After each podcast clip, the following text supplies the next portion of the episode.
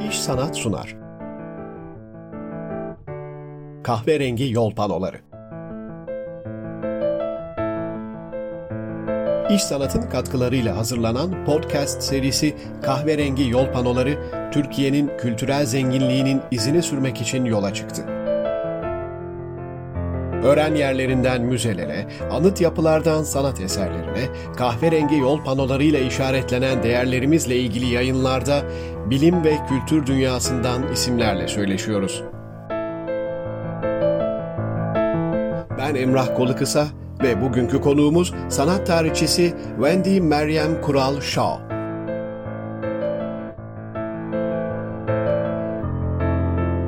Kahverengi yol panoları başlıyor.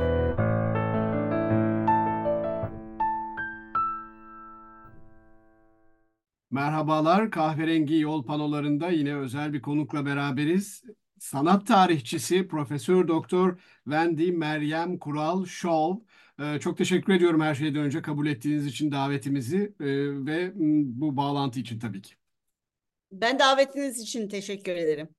Şu anda tabii Almanya'dasınız. Bir süredir de oradasınız biliyorum ama e, daha önce işte Türkiye'de, Amerika Birleşik Devletleri'nde, İsviçre'de e, ve Almanya'da e, birçok üniversitede de dersler verdiniz. Ama bir süredir de üniversiteden bağımsız devam ediyorsunuz çalışmalarınıza diyebiliyorum. Biraz sizinle bugün geçen yıl Bozlu yayınlarından çıkan Bozlu Art Project'in kitapları arasında yer alan Osmanlı resmi üzerine konuşalım istiyorum. Osmanlı İmparatorluğundan Türkiye Cumhuriyeti'ne Batı sanatının yansımaları diye de bir alt başlığı var. E, bu gerçekten bizim de hem bizim hem dinleyicilerimizin e, ilgi alanlarının başlarında gelen bir konu. E, resim sanatı, Türkiye'de resim sanatı. E, ve bu kitabınızda gerçekten bu konuyla ilgili çok e, önemli saptamalar, çok e, güzel bilgiler içeriyor. Biraz bunları konuşalım istiyorum. E, ve isterseniz e, şuradan başlayalım mı? Ee, yani tabii ki batılı anlamdaki resim sanatının Osmanlı'ya girişini konuşacağız ama ondan öncesi var. O da minyatür mesela. Minyatür e, ve işte nakış gibi daha önce de yine e, bu konudan bahsetmiştik başka e, bölümlerimizde. Yani aslında resim sanatı bizde yok değil var ama farklı bir formda var. Buradan başlayalım mı? Ee, tabii ki elbette. Tabii şöyle bir durum var. Ee, daha önce minyatür sanatı vardı dediğimizde. Çünkü resim sanatı daha çok 19. asırın sonlarında 20. asrın başlarında gündeme geliyor. Fakat minyatür sanatı el yazmalarıyla beraber bitmişti. O yüzden 18. asırdan sonra minyatür sanatı pek yapılan bir sanat değil. Bunun yanı sıra hem e, Hristiyan topluluklarda Osmanlı'da Resimler tabii ki yapılıyordu. Dini resimler tabii ki vardı Rumlular ve Ermeniler arasında. Aynı zamanda popüler sanatlar vardı. Mesela kahvelerde kullanılan Karagöz, Hacivat veya kahvede görülen resimler, taş baskı resimler vardı. vardı. Cam altı resimler vardı. Ama bunlar daha çok popüler sanata giren ve bazen de günümüze devam edemeyen sanatlar. Aynı zamanda tabii insanların kendi evlerinde dokudukları halılar, kilimler, el işlemeler vesaire var. O yüzden doğrudan minyatür sanatına bağlamak bence biraz sorunlu bir düşünce. Çünkü çok önceden biten bir sanatı 19. yüzyılda veya 20. yüzyılda birinin tanıması için bir aracı gerekiyor. O aracı da bir batı kurumu yani müze veya topla, toplayan e, kütüphane ve kütüphaneden baskılar, resimlerin baskılarının yapılacağı teknolojiye sahip olmak gerekiyor. O yüzden de minyatür sanatına bağlanmak için aslında 20. yüzyılda oldukça gelişmiş bir resim baskı tekniği gerekiyor. Yoksa zaten minyatür sanatı öyle bir sanat ki sadece elitler o el yazma kitaplarına ulaşıyordu. O yüzden de geniş toplumda var olan bir resim sanatı değildi. Bu da tabii Batı'nın örneğinden çok farklı. Çünkü normalde insanlar en azından kendi kiliselerinde olan resimleri görmüş olurlardı. O yüzden o kiliseler ve üst makamlar, devlet makamları vesaire veya e, zengin insanların evlerinde olan resimler belki görülebilirdi. Oysa ki Osmanlı'da Müslüman toplum resim görmezdi. Yani resim gözden ırak bir şeydi. Ya zenginler için, kitaplar için de vardı ya da Hristiyan azınlıklarda vardı. Tabii o azınlıklarla iletişimin ne kadar yakın olduğunu bilmek çok zor. Çünkü tabii üstünden geçen yıllar ve bir sürü tarih yazımı var. Ama unutulmamalı ki 1896 sayımında İstanbul'un Müslüman nüfusu sadece yüzde 44'tü. Bu sayıyı okuduğum zaman çok etkilenmiştim. Ve benzer sayılar Şam gibi e, başka büyük şehirler için de geçerli. Yani birçok büyük şehirde bizim şu an azınlık dediğimiz topluluklar evet devlet gücü evle, ellerinde değildi ama ayrı topluluk olarak geniş bir kültürle kendi dinlerini sürdürüyorlardı ve e, aslında çok ilginç olan millet sistemi çeşitli şekillerde insanlara belirli hürriyetler sağlayabiliyordu. O yüzden hani azınlık deyip çok kenardaymış gibi düşünmemek lazım. İnsanların gündelik iletişimleri vardı bu insanlarla. Ha ne kadar kilisenin içi, bir Müslümanın kilisenin içine ne kadar gireceğini tabii ki bilemiyorum. Ama en azından öyle bir kişisel iletişim olabilir.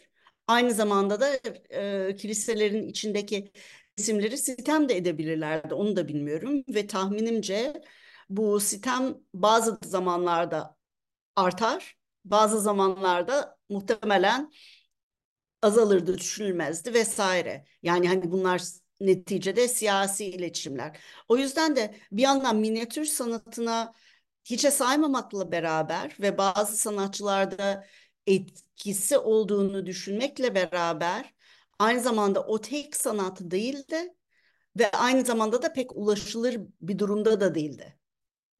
Anlıyorum. Yani aslında kamusal olarak resim sanatının e, görünür olması çok daha e, sonralara aslında tekabül ediyor ve belki işte kiliseler dışında dediğiniz gibi ki orada da e, ikonalar herhalde daha çok görülüyor. Minyatür Dediğim gibi taş baskı resimler çok varmış kahvehanelerde. Ee, tabii ki Kaca- Karagöz Hacivat oyunları hani onu resim olarak görmeyebiliriz ama ilk karikatürlerde e, Karagöz Hacivat görünüyor. O yüzden de muhtemelen onların görsel kültür içinde oldukça önemli bir yeri olduğunu tahmin ediyorum. Ama bunun yanı sıra da cam altı resimler varmış. Hmm. Yani hani o konuda da çok aşırı bilgim yok. Çünkü birçoğu tabii günümüze gelmemiş. Tabii benden çok daha çok bilen çok kişi vardır. Aynı zamanda da şunu da belirtmeliyim. Bu kitap e, İngilizce'de 15 yıl önce çıktı. Evet. Çevirisi de oldukça uzun sürdü. Yani çeviriye geçmek vesaire. Ee, editörüm Ömer Faruk Şerifoğlu'na özellikle teşekkürüm var bu konuda. O yüzden de Türkiye'de son 15 yılda çıkan yazılar, araştırmaları tam bilmiyorum. Bu kitapta onlarla çok iletişime geçemiyor maalesef. Hani onu da belirtmeliyim.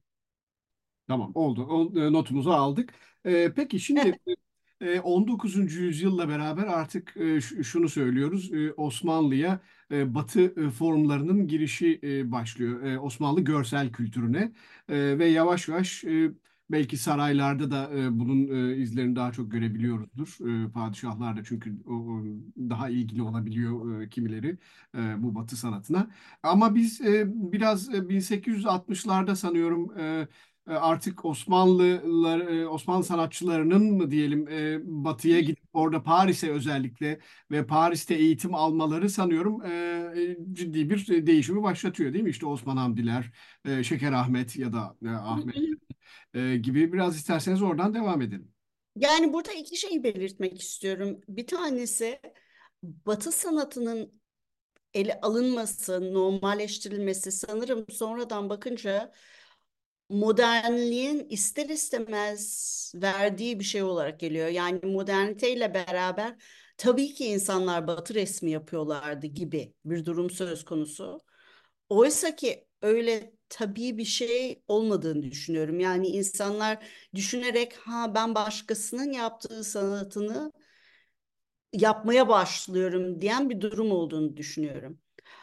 Bu bir seçki ve bu seçkinin de anlamları var. Bir boşlukta olmuyor ve insanların öbür ülkelere gittiklerinde rastladıkları sanata ve siyasi ortamlara bağlı bir şey olduğunu düşünüyorum. Yani benim yazdığım sanat tarihi de tarihinde özellikle insan bu sanatçıların bir boşlukta hareket etmediklerini, sadece Osmanlı İmparatorluğu'nda hareket etmediklerini ama daha geniş bir ve değişken kültür akımlarıyla beraber tepki verdiklerini, hareket ettiklerini vesaire. Onu belirtmeye çalıştım bu kitapta. Yani Fransa'da sadece Fransa'ya gidip Batı sanatını öğrenmiyorlar. Fransa'nın belli bir noktasında belli bir siyasetine rast gelerek o dönemde önemli olan sanatçılarla e, iletişime geçerek ve tabii ki hepsi çok iyi Fransızca biliyor. O dönemki e, tartışmaları, siyasi tartışmaları, sanatçıların siyasi anlamlarını algılayabiliyorlar. O yüzden de mesela Şeker Ahmet Paşa kurbeden esinleniyorsa bu sadece görsel bir esinlenme değil, aynı zamanda sarayla olan ilişkisiyle tezat oluşturan oldukça asi, biraz anarşist bir sanatçıyla iletişime geçmesi ilginç sorular yaratıyor. Tabii ben soruları soruyorum ama tam da cevap veremiyorum. Çünkü neticede şöyle bir durum var. Sanat eseri bir yazılı metin değil. Ve sanatçılar genellikle ben şunu şundan seçtim diye bize kolaylık verecek belge vermiyorlar. O yüzden e, bu resimleri Osman Hamdi'nin resimlerini bütün resimleri anlamaya çalışırken ortama bakıp neleri düşünmüş olabilirler gibi bir açık var. Belki de bunların hiçbirini düşünmemişler. Belki tamamen düşünmeden aylar boyu resim yapıyorlar. Ama tamamen düşünmeden bir resmi planlamak, yapmak, kurmak hani bunlar kolay şeyler değil. Bunun için kumaş bulunacak, tahta bulunacak, e, boya bulunacak. Hani o yüzden de o kendi ortamlarındaki siyasi durumla Fransa'daki siyasi anlamları yeni bir anlam katıyorlar ve bununla beraber resim yaptıklarını düşünüyorum. Ee, o yüzden benim için önemli olan o resimlerin biraz e, çeşitli anlamlarını ortaya çıkartmak ve tabii ki başkası bu resimlere bakınca ve bu ortama bakınca belki de başka sonuçlara varacak. Tabii ki her tarihi yazıda olduğu gibi benim de yorumlarım tabii tartışmaya açık o gayet normal bir şey ve sanırım kültürün içinde o tartışmaya açık olan şey bir kültürü yaşar kılıyor. Ee, Hani konuyu kapatmak değil, konuyu açmaktan yanayım. Ee, anladım. Zaten mesela kitapta şeyleri çok güzel e, koymuşsunuz. İşte Genç Osmanlılar Hareketi ile de bazı aslında şeyleri var. Oradan gelen de bir belki anlayış var. Mesela şu da ilgimi çekiyor. Ee, ilk önce o batılı bir takım e, form denemelerinin aslında duvar resimlerinde mesela e, görüldüğünü, e, tuvalden önce duvar resimlerinde e, bunun e, görüldüğünü söylüyorsunuz tuvale geçiş herhalde biraz daha e, geç olmuş. Daha da ilginci bazı mesela minyatürlerde e, bir takım perspektif denemelerinin olduğunu da e, söylüyorsunuz. E, mesela bu etkileşimler de benim çok ilgimi çekti. Onu nasıl e, yorumlamak lazım? Osmanlı Devleti hiçbir zaman dünyadan Irak değildi. Kitaplarda resim yapan sanatçılar başka sanatlar görünce tabii ki bunlardan esinleniyorlardı. Yani sanırım insanlar tanımadıkları bir şeyi gördüklerinde belki iki tepki var. Bir tanesi korkmak, geri çekilmek, bir tanesi de merak. İnsan korkmuyorsa meraktan hmm, bu benim işime de yarayabilir deyip onu üstlenebilir. Yani sanırım orada bir çelişki çok fazla olma, olmuyordu. Ve neticede Osmanlı Sarayı'nda özellikle e, daima Fransız insanlar, çevirmenler, çeşitli diller, Rumlar, birçok dil ve kültürün bir araya geldiği bir ortam vardı. O yüzden de hani bunlar bu, bu insanlara tamamen yabancıydı demek sanırım hatalı olur. Aynı zamanda batıdan gelen insanlar, sanatçılar ve hatta e, bahsettiğiniz e, duvar resimlerinde, saraydaki duvar resimlerinde muhtemelen Avrupa'dan sanatçılar getirilmiştir.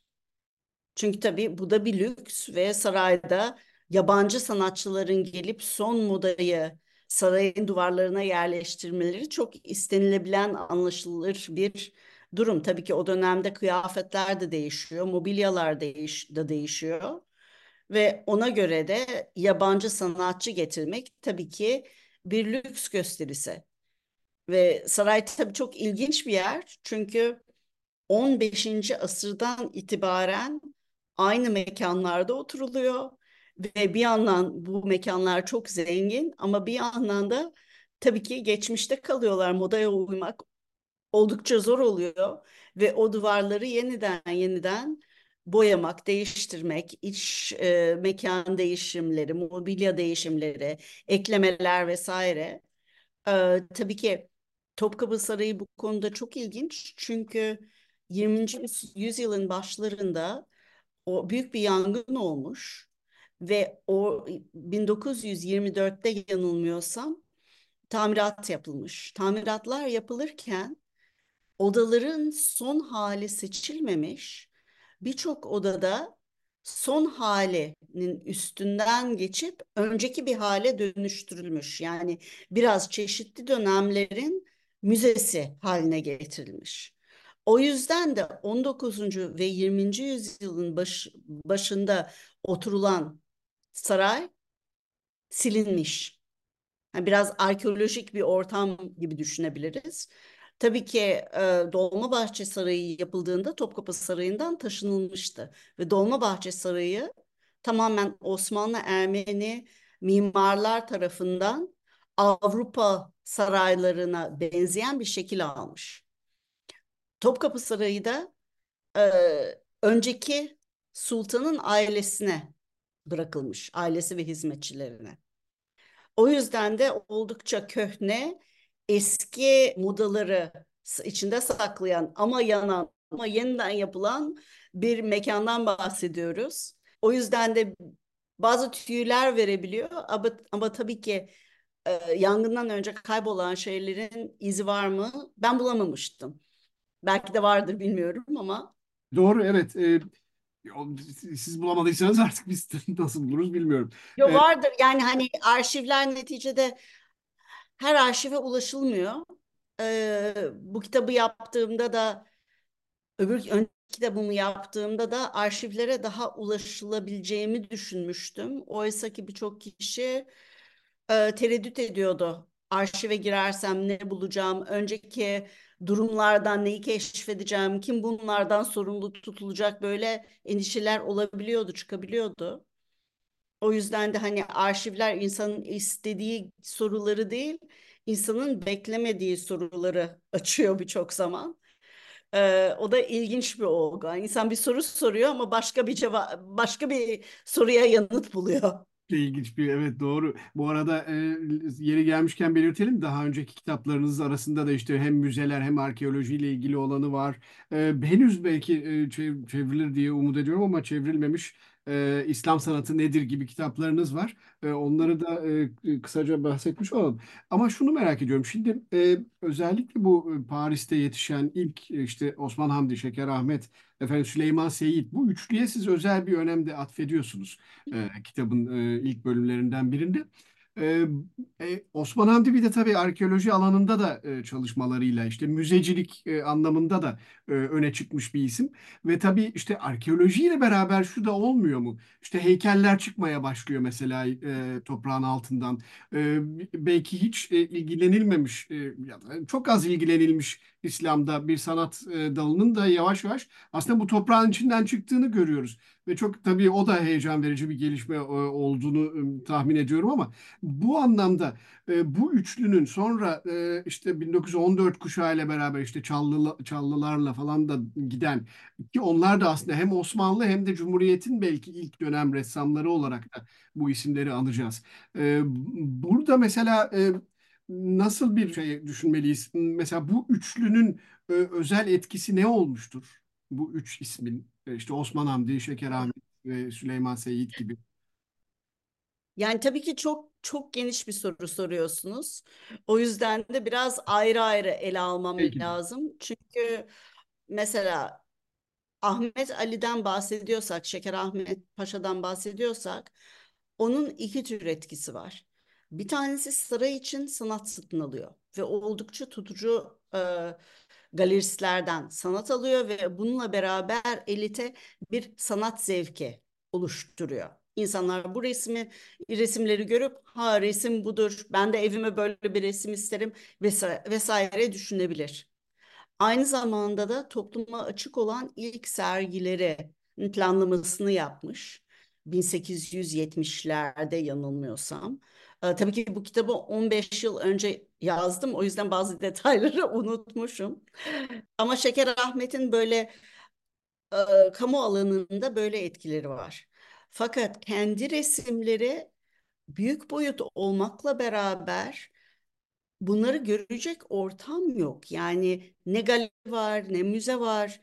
O yüzden de biraz da o bir sanatçı olarak kendi dünyasıyla Fransa'da geçirdiği yıllarla Osmanlı'ya dönmekle bunlardan nasıl bir anlam çıkarttığını biraz düşünebiliriz. Ve bana kalırsa bu resimler biraz da onun özel dünyasını açıklayan şeyler ama çok fazla ileriye yönelik ha şu sanatçıyı etkilemiştir, bunu öğrencisi olmuştur gibi bir durum söz konusu değil. Ben onu Fransız bir akıma, önemli Fransız bir akımına birazcık bağlıyorum. Oradan biraz esinlendiğini düşünüyorum. Aynı zamanda da şöyle bir soru var. Bu insanlar Osmanlı'da pek bir sanat ortamı denilebilecek bir ortam olmadan büyük boyut yağlı boya işler yapıyorlar. Ve tabii ki bunun farkındalar ve tabii ki bu dönemde bir Osmanlı kimliği oluşmakta. O yüzden Osmanlı resmi nedir gibi bir soru sorabileceğimiz bir durum. Hatırlayalım ki 1881'de yanılmıyorsam Venedik Bienali açılıyor ve ilk kez çeşitli ülkeler resim sanatı üzerinden bir yarışmaya giriyorlar ve ilk kez resimler ve çağdaş devletler bir kimlik kazanıyor. Yani resimler bir devleti temsil etmiş oluyor. O yüzden de sanırım biraz bu Osmanlı sanatı ne olabilir sorusuna birazcık değinmeye başlıyorlar. Süleyman Seyit'e gelirsek o öğretici olarak, öğretmen olarak çalışmış. Fakat kendi resimleri oldukça sade ya natürmort diyebileceğimiz işler ya da derviş resimleri yapıyor. Ve bazı söylemlerden dolayı acaba bir tekkeye üye olmuş olabilir mi? Dahil olmuş olabilir mi diye soruyorum. Tabii bunun yanıtını bulmak aşırı zor. Çünkü şöyle bir gerçek var. Osmanlı'da birçok kişi tekkeye mensuptular. Bu çok normal bir şeydi. Çok sıradan bir şey. Camiye gitmek gibi bir şey. Tabii ki tekkeler kapanılınca birçok kişi tekkelere ve bu topluluklara katılmaya devam ediyor. Bu topluluklar tabii ki günümüze e, devam etmiş. Ama gizli bir şekilde devam etmiş ve bu aidiyatlar ve bu ilişkiler tarih yazımına girmemiş çünkü resmi olarak bu tekkeler laikleşmiş yok olmuş. O yüzden de laikleşme süreciyle beraber bu ilişkilerin ve düşüncelerin nasıl işlendiğini bilemiyoruz. Çünkü o dönemde 29-20'lerde, 30'larda ve sonraki dönemlerde tabii ki yazılmıyordu. ve sanat tarihi özellikle Batı sanat tarihi, Batı için yapılan sanat tarihi de laikleşmenin bir parçası olduğu için bu sanatçıların muhtemel dinle olan ilişkilerinden pek bahsedilmemiş. Ee, bunu özellikle Ali Rıza Hoca için de çok geçerli olduğunu düşünüyorum. İşleri hem he, hala mevcut olmayan bir geçmişi hayal ediyor hem de gayet dini söylemleri var. Ama kimse onun dinle olan özel ilişkisinden bahsetmiyor. Belki de bilmiyoruz, belki de bahsedilmiyor, belki bilenleri vardır, konuşulmuyor. Onları bilemeyeceğim. Ama bu dinle ilişki tabii benim özel ilgi alanlarımdan. Çünkü sanırım bu erken dönemde Osmanlı'da bahsettiğimiz bahsettiğimizde bu henüz bir çelişki oluşturmamış. Sonraki dönemde laikleşme söz konusu olunca bir çelişki oluşturuyor. Şimdi Osman Hamdi'ye gelince tabii ki en tanınan sanatçıdan bahsediyoruz. Aynı zamanda önemli bir devlet adamı, müze müdürü, birçok arkeolojik projenin arkasında duran bir adam. Ve resimleri oldukça az sergilenmekle beraber boyutları çok büyük. Ve ilginç bir şekilde tamamen hocası Jerome'un oryantalist stiliyle kendine has bir e, dil kuruyor resimlerinde.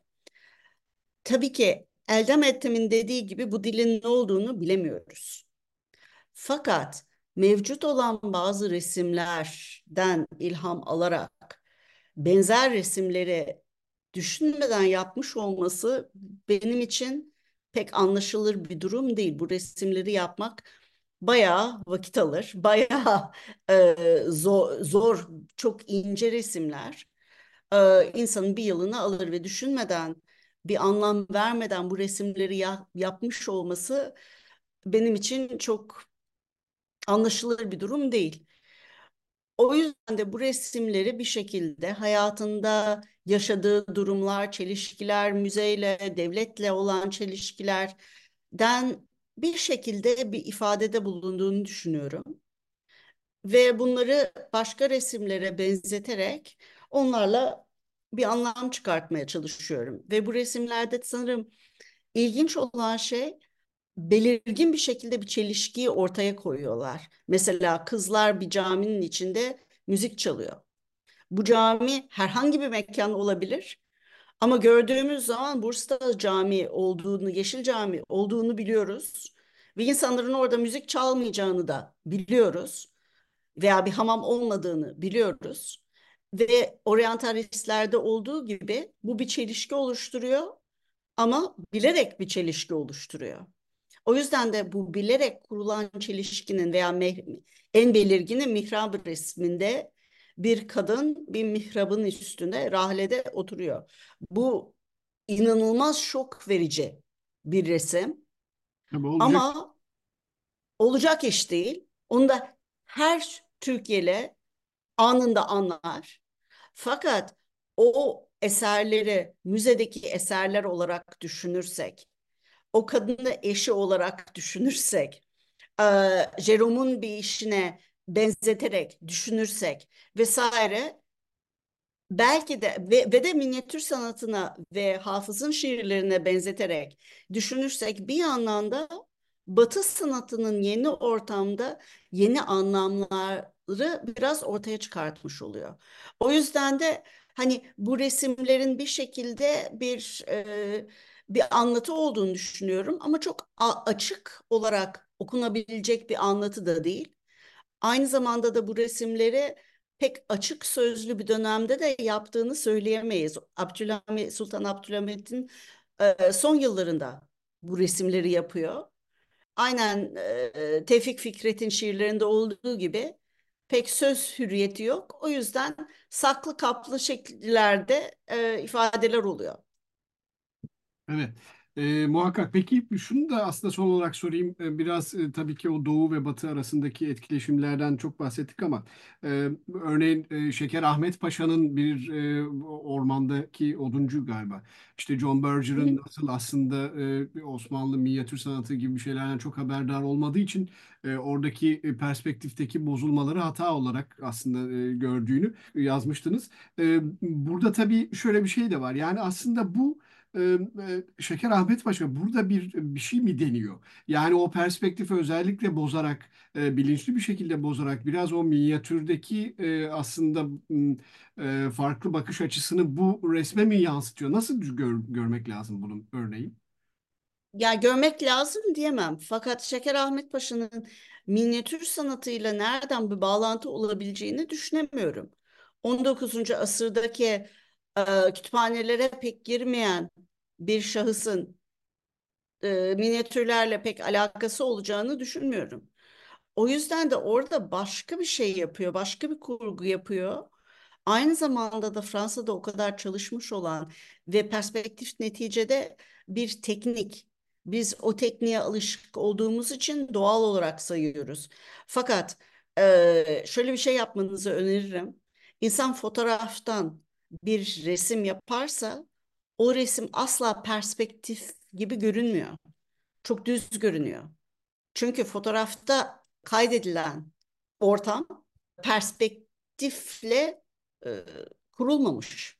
Yani perspektif de bir kurgu. O yüzden de sanırım Şeker Ahmet Paşa o kurguyla oynuyor. Hmm. Çünkü bunu bir kurgu olarak ortaya çıkıyor, ortaya çıkartıyor. Tabii bir yandan da buna naif sanatçı diyebiliriz ama sanki naifliğini sonradan yaratıyor. Hmm. Yani önceki resimlerinde olmayan bir e, sözde naifliği sonradan bir stil olarak üretiyor. O yüzden de orada bir oynama söz konusu. Şimdi şöyle bir şey de söz de var. E, 19. asırın sonlarında doğudan gelen kitap resim sanatı daha çok bilinir oluyor. Çünkü Batı ülkelerinin kütüphanelerinde koleksiyonlar oluşuyor Hmm. kolonyalizmden dolayı. O yüzden de eğer Şeker Ahmet Paşa'nın e, kitap sanatlarıyla alakası olmuşsa bunun illa İstanbul'da değil Fransa'da olmuş olması muhtemel. Yani çünkü Osmanlı'da o eli değebilecek kurumlara ne kadar girip çıkıyordu bilmiyorum. O Topkapı Sarayı kütüphanesine pek gireceğini sanmıyorum o dönemde. Dolmabahçe'de çalışıyor. Doğru. Ee, o yüzden de Hep orada şimdi bir olmuş kültürel değil. kopuş zaten olmuş. Olmuş. Ee, hem zaman üzerinden hem mekan üzerinden. Ama Fransa'da yeni bir ilgi oluştu. Tabii onun tarihleri, o ilginin ne kadar ulaşılır olduğunu onları bilmiyorum. Evet, çok ilginç. Ya bu konuyu aslında uzun uzun konuşup tartışmak lazım. Çünkü e, çok fazla açılımı var. Çok ilginç yerlere gideceğini de düşünüyorum. E, Yani belki umarım genç genç araştırmacılar umarım bakar, yeni sorular çıkartır. evet e, en azından onu umabiliriz. E, belki e, bu İslam sanatıyla ilgili kitabınız da çevrilirse onunla ilgili de bir e, sohbet yaparız. Orada da e, yine Seve e, seve. bunları konuşuruz. Çok Bu teşekkür ederim. kitabın nasıl olduğunu söyleyeyim mi? Lütfen. Ee, orada o kitaptaki temel ilgim şuydu. İslam sanat tarihi öyle kurulmuş ki, Batı'da öyle kurulmuş ki İslam kültürlerinin yaptıkları sanat ve bu sanatlar ve oradaki değerler tamamen Batı sanat tarihi üzerinden kurulmakta. Bunun yerine İslami düşünceden ve şiirden ve um, tafsirden çıkan e, algı biçimlerinin ne olduğunu ortaya çıkartmaya çalıştım. Yani eğer sanat tarihi batılı bir düşünce e, mekanizması olmasaydı ve laikleştirici bir mekanizma olmasaydı İslam sanatlarını nasıl algılanabilir gibi bir soru soruyor.